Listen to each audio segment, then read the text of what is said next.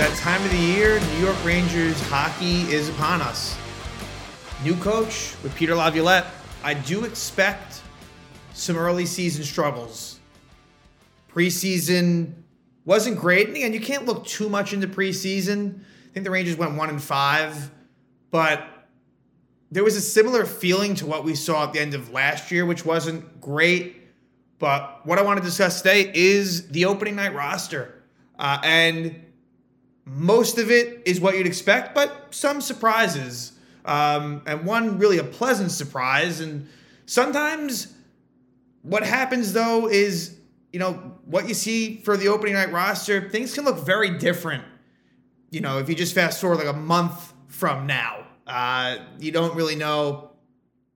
Um, you know, some people can impress in camp, but can they sustain it? But this is a more of a defenseman friendly system. So I do think, in terms of goal prevention, I think that should be in a good place. I guess let's start with the goaltenders. So Igor Shesterkin has looked sharp. Now, last year, for his first half of his season was not great for Igor, but in the postseason, really was the one bright light uh, you know, specifically, and there's others that that you know, Chris Kreider, you know, had a successful series, but but Shesterkin uh, kept the Rangers in every game, even though the Devils were the better team. And Igor last year, I, I think he would be the first to admit, like it wasn't. We knew it couldn't have been. I mean, 2022 was just remarkable. I mean, he was an MVP finalist, but Igor is someone that should be in Vezina consideration just about every year.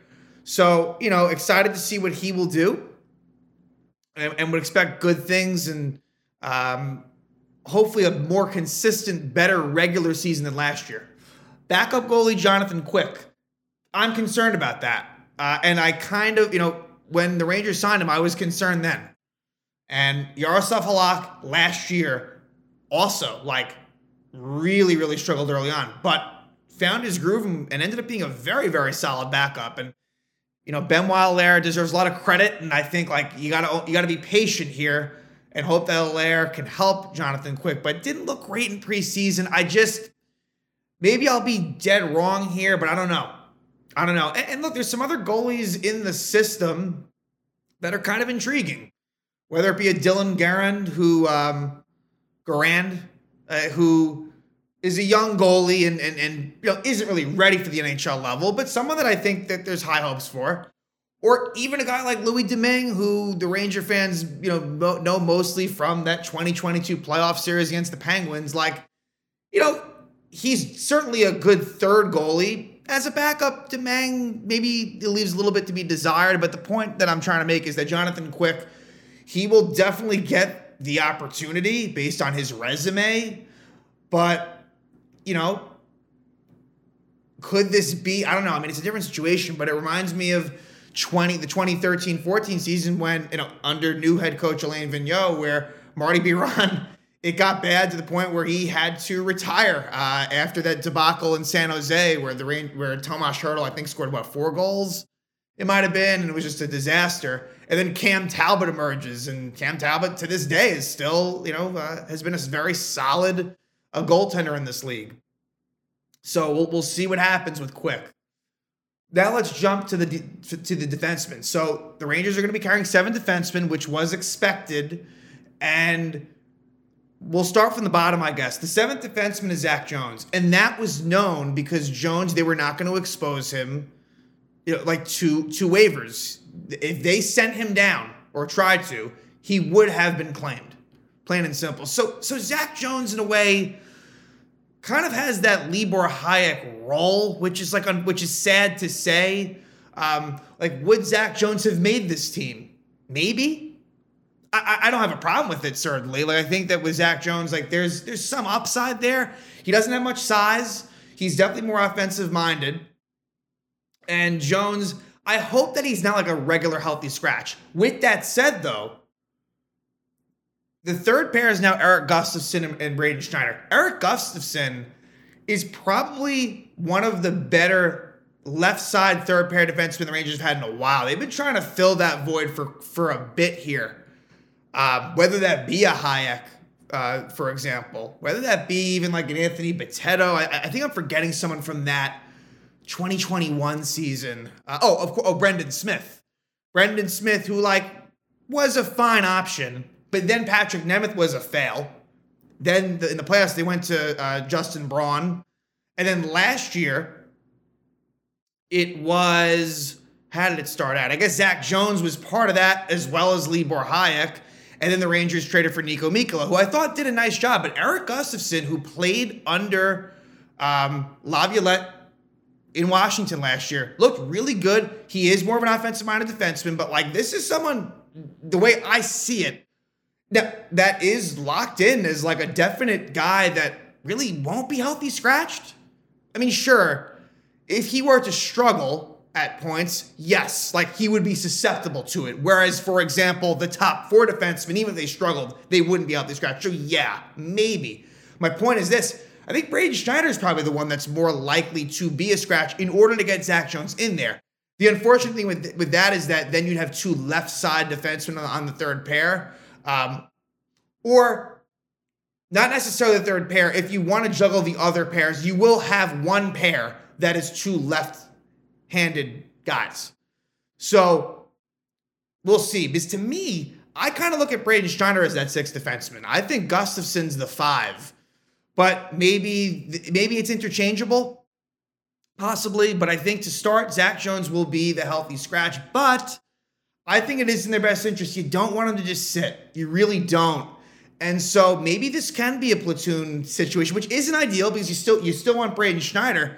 Uh, they're both young defensemen. They're both 22 years old.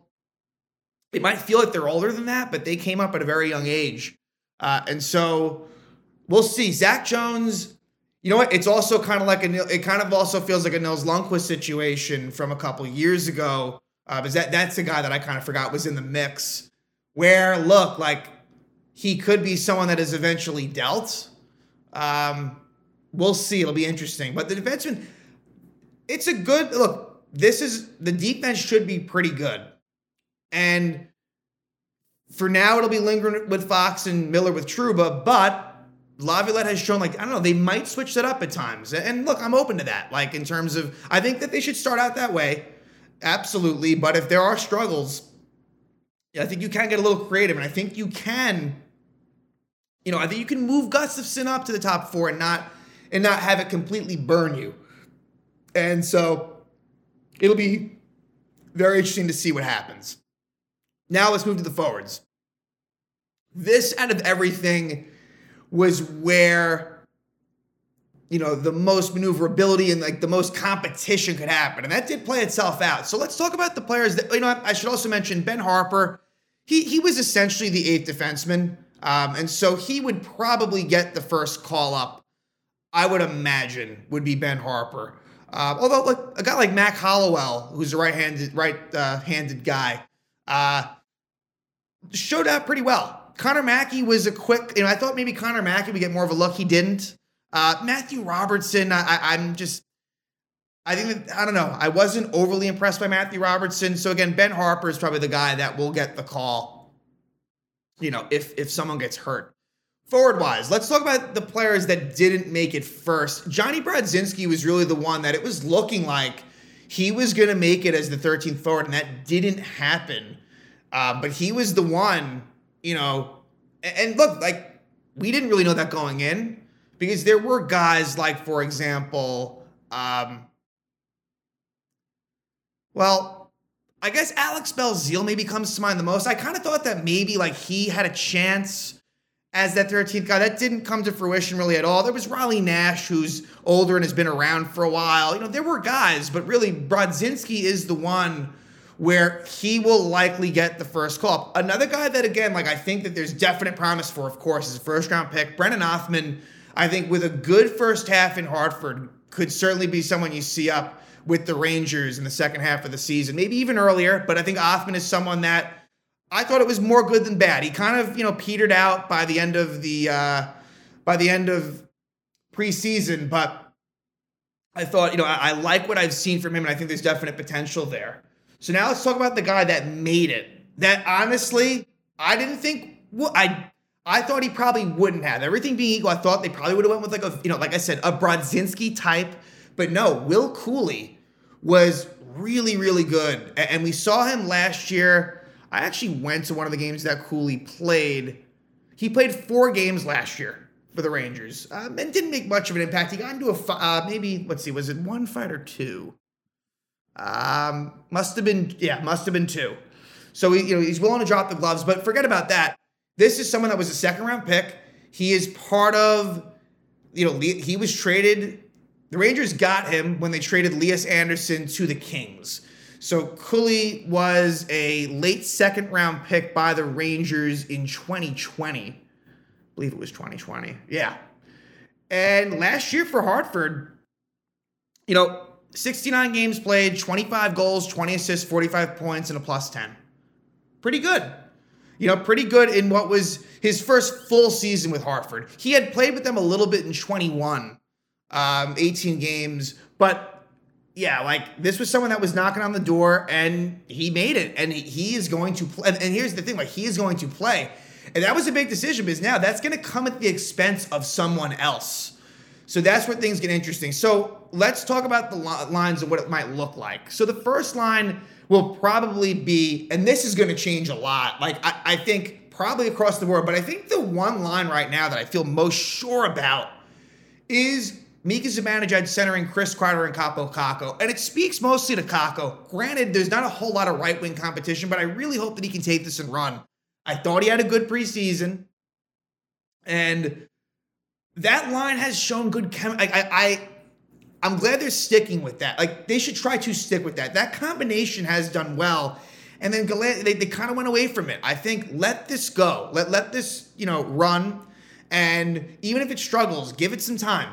I, I think that this is a line that makes sense. And you know, from the Kreider standpoint of it, look, I'm fine. If you want to go Kreider with, if there's times when you want to go like Kreider with Trocheck, totally fine with that. But for now, it, I guess I'm more speaking to let having Kakko play with Zibanejad. Now with Zibanejad, let's hope he gets off to a good start. He's you know he's shown to be very streaky and a bit of a slow starter. Now last year, you know I think about I guess the, the first game against Tampa, like he did well in that game.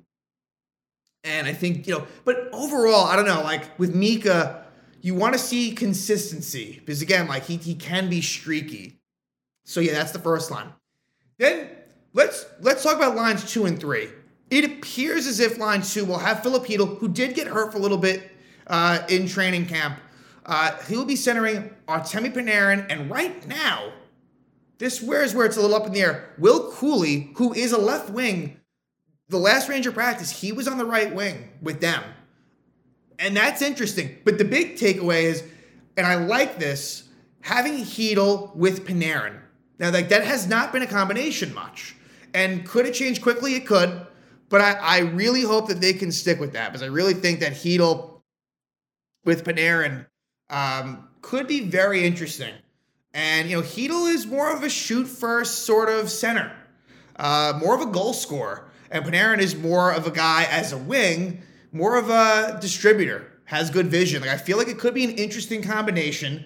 They both like to carry the puck, which I guess is, you know, could cause some problems, but yeah. But it's interesting. You have Cuylle on that right side. So, you know, I think that they might actually try to. I could see them trying to start with that. It's Cuylle is going to need to be defensively responsible, which that is part of his game. They, you know, I think that he is someone that has some two-way ability, but of course he's a young player. So I guess I do worry about it on the like that line defensively. You're hoping to see some growth from Filip Chytil. Um, and we have slowly but surely, but he's not a guy that like has really ever been close to being like a penalty kill guy.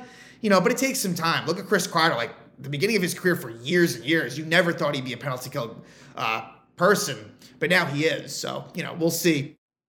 Now let's talk third line it would appear right now it might be Alexi Lafreniere, who let's we'll talk about him.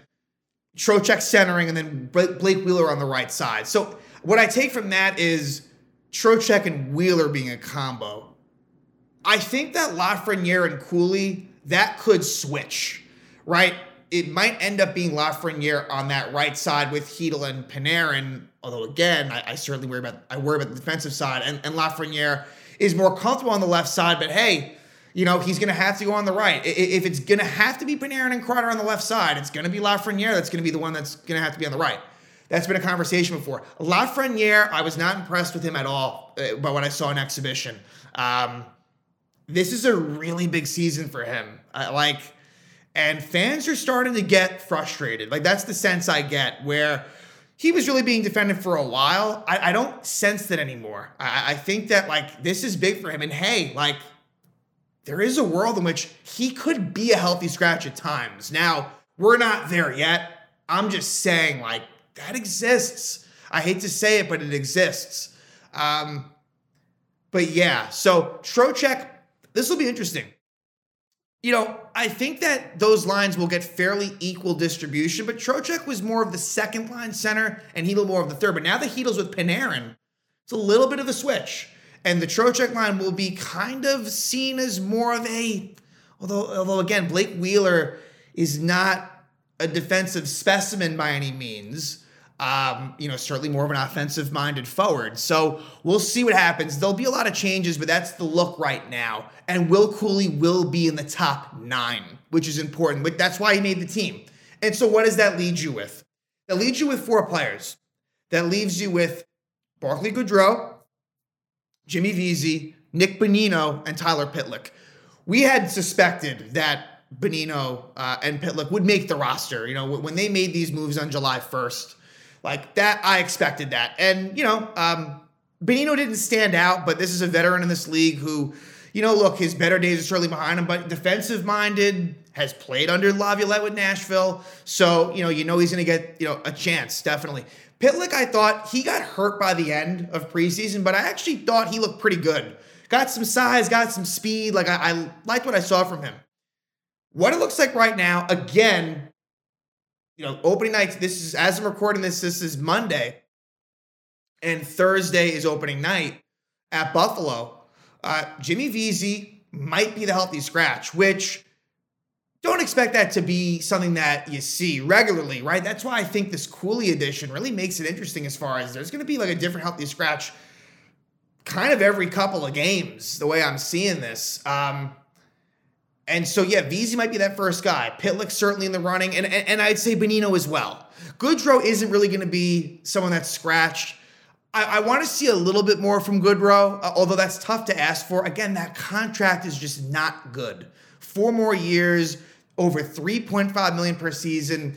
It's not fair. Like it's not Goodrow's fault. Like he signed the contract. Like it, you know, but it just he could certainly be, you know, he could certainly be making a lot less. Um, and so, you know, for his role, it's just not requisite for what he's paid. But again, the intangibles are certainly there with, with Goodrow.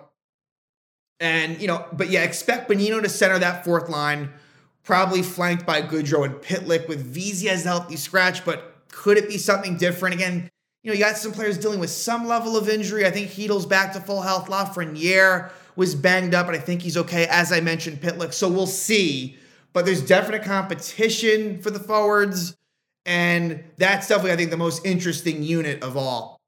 Um, but yeah, I think it'll be three out of those four will make up that fourth line, like definitely. Um, but of course, with injuries, expect a guy like Goodrow or Vesey to move up to the top nine. Whereas Bonino and Pitlick, well, certainly Benino. Benino will almost always be in the fourth line. Pitlick, I guess, he can move up, uh, you know, maybe to a third line role if need be. Also, last thing I want to mention Adam Fox is now uh, wearing an A. So congrats to him. Last year, it stayed the same. Obviously, Trouba was named captain, but you know Ryan Strome was an A a couple years ago, and he you know signed with the Ducks. They never replaced that A, um, so they had the four A's with Panarin, Zibanejad, Kreider, and Goodrow. But now Adam Fox, that's you know pretty big deal that he you know um, obviously this will be his what his fifth season. It might be more than that actually. No, this will be his sixth. Wow. Um, no, no, no. Sorry, fifth. The 2020 season, yeah, his fifth season. So, um, was the you know runner up for the Norris Trophy last year. Won the Norris Trophy a few years ago. So, yeah, like it just goes to show the evolution, and that now he's part of this leadership group. Um, you know, no controversy there, but they could have easily they could have easily stuck with what they had. Um, you know, some teams do it differently, but the Rangers certainly don't mind handing out those letters, and Adam Fox uh, will be a part of that. So it'll be uh, now five A's, and you know, it's always confused. You know, it's always uh, some teams do it differently, where you have some at home that wear it, some on the road. They'll they're probably I'm not sure how they'll do this, but it's an odd number of alternate captains. So anyway. Uh, Adam Fox is now part of that group. So, going to be excited for the season to begin. You know, with the Yankees not making the playoffs and the Giant season basically already being over, there's a lot of like need for the Rangers to do well. I got to be honest. I, I I think I'm a little skeptical. I think this is a playoff team. I don't think it's a division winner. Could it crack the top three? Maybe. I mean, to me, they'll finish anywhere probably from two to five. I mean, this is a wide range. Two to five in the Metropolitan Division. Um, I'll go more like three or four if, I, if we're going to zero in. I'll say more three or four that they'll finish within this division. You know, in the top half, but I don't think that you know I got to give the nod to Carolina and the Devils. You know that that I have to do, but they'll be in that range with uh, you know the Penguins, the Islanders. Like I think they'll be somewhere in there. So um, yeah, first game at Buffalo, then they go to Columbus. Saturday, and then they're home versus the Coyotes for their home opener. So, um, not a murderer's row first three games, although Buffalo really ha- has been coming on strong, and I think that's a team that's you know continuing to make strides. So, should be exciting. Uh, expect Igor. Uh, I would think Igor might play the you know because don't, they just don't really have a back to back to start for a bit. So Igor should get Igor should get a lot of work to start out. But again, that is your opening night roster, barring anything unforeseen for the 2023-2024 New York Rangers season.